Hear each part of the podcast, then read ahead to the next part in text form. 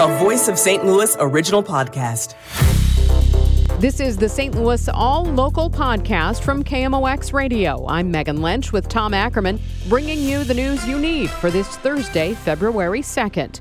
Passing a constitutional amendment in Missouri could soon become more difficult as Republicans in the state House gave initial approval Wednesday to an election reform bill. The bill would require an initiative to pass by a supermajority, 60% in a statewide election. One of the most emotional arguments against the idea came from St. Louis Democrat Barbara Phifer, who cited a lesson from her mother who argued you never take away rights.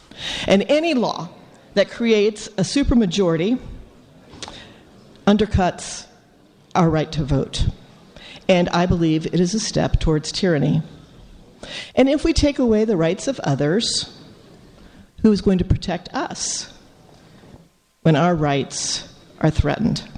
On the other side, some Republican supporters argue outside special interests have dominated the process by getting massive votes from urban areas. The measure got first round House approval on a straight party line vote, but requires another House vote to get to the Senate.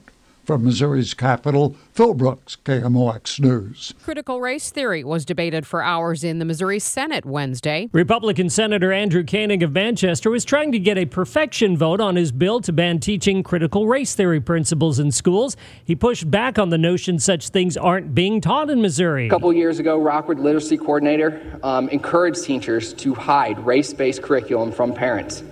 In Springfield, you had the um, uh, oppression matrix that was taught taught to, to teachers. Senator Karla May of St. Louis objected to another portion of his bill, giving parents the right to be informed about school curriculum. Creating this onerous parent bill of rights so, that's going to be subjective to every parental personality you can find.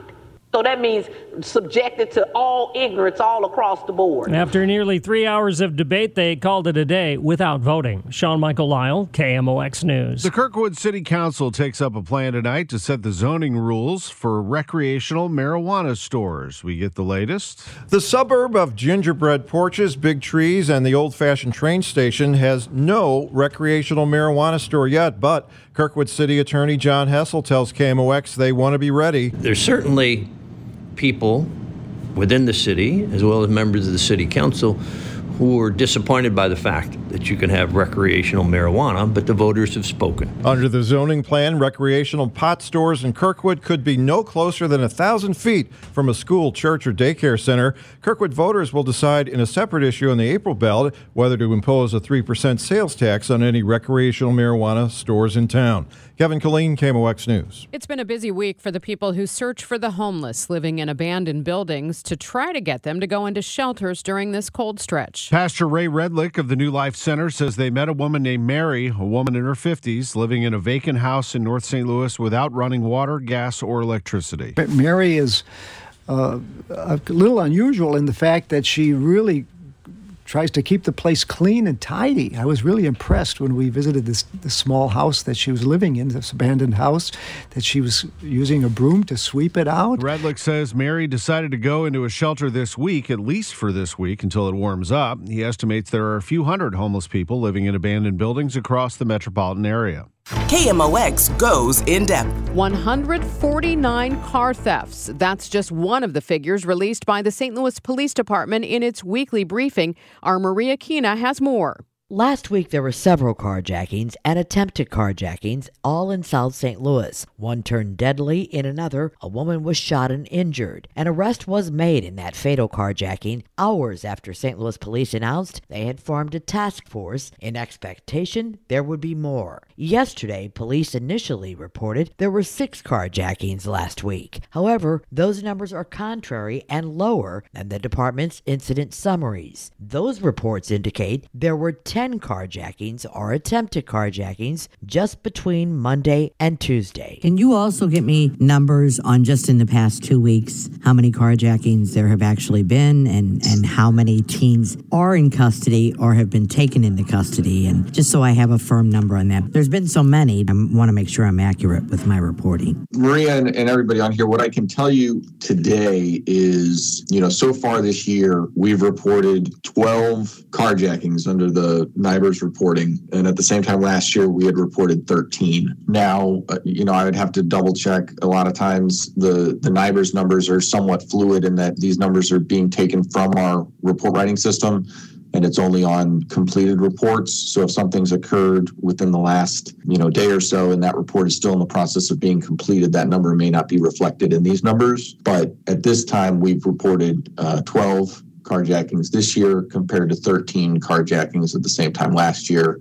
And I would have to kind of individually look at those to determine, you know, if arrests have been made, if those arrests have involved adults or juveniles. Um, but we can certainly attempt to do that for you. Late yesterday, Sergeant Charles Wall sent over a revised carjacking count for last week, saying there were six Monday through Wednesday and two on Saturday, which included a pastor on his church parking lot on Virginia. Captain Donnell Moore. As far as the event with the uh, pastor over the weekend, um, they did take a juvenile into custody.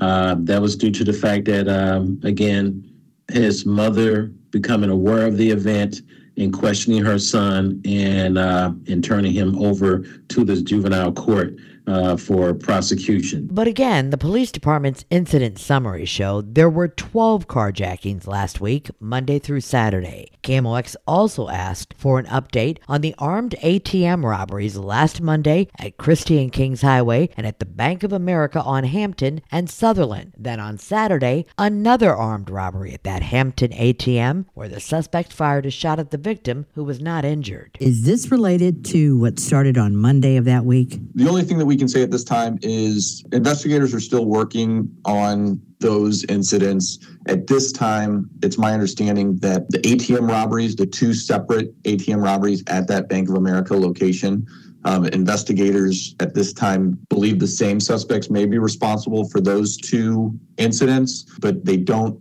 know if those ATM robberies at that Bank of America are also connected to the carjackings that were occurring around the same time frame. It's possible that the the carjackings and the ATM robberies are separate, but again, investigators haven't definitively made any conclusions as it relates to that. Maria Kina, KMOX News.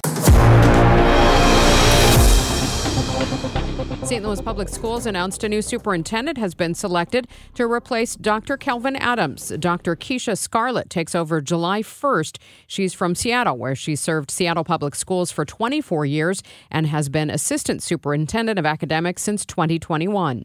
Missouri's new attorney general has crafted what he calls a model resolution that would limit drag shows for school children. We want parents to go to the website download the resolution, print it, and take it to your next school board meeting and advocate your school board adopt this resolution to prevent drag shows in school and get in compliance with state law.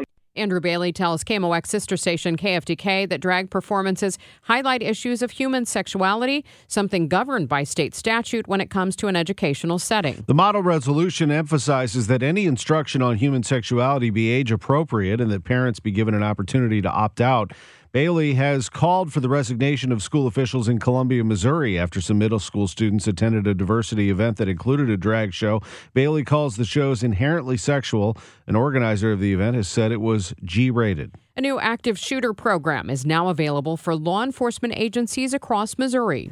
The Advanced Law Enforcement Rapid Response Training, or ALERRT, is being run through the collaborative effort of Missouri State University and the Missouri Department of Public Safety. From 2000 through 2004 or 2022, it looks like we will have um, 14 active shooter cases that have been included in the FBI data set in the state of Missouri. Assistant Professor of Criminology and Criminal Justice Bill Sandell. This training is actually free for all law enforcement. All the host agency has to do is actually provide a location that we can conduct the training, and then ALERRT will be sending the equipment up. Funding from the state pays the instructors. Sandal hopes to have the first training class set up for March. Debbie Monterrey, KMOX News. The FBI has named ALERRT as the national standard for active shooter training. I'm Megan Lynch. St. Louis All Local is produced by the KMOX News team. Subscribe to the All Local on the Audacy app or wherever you get your favorite podcasts.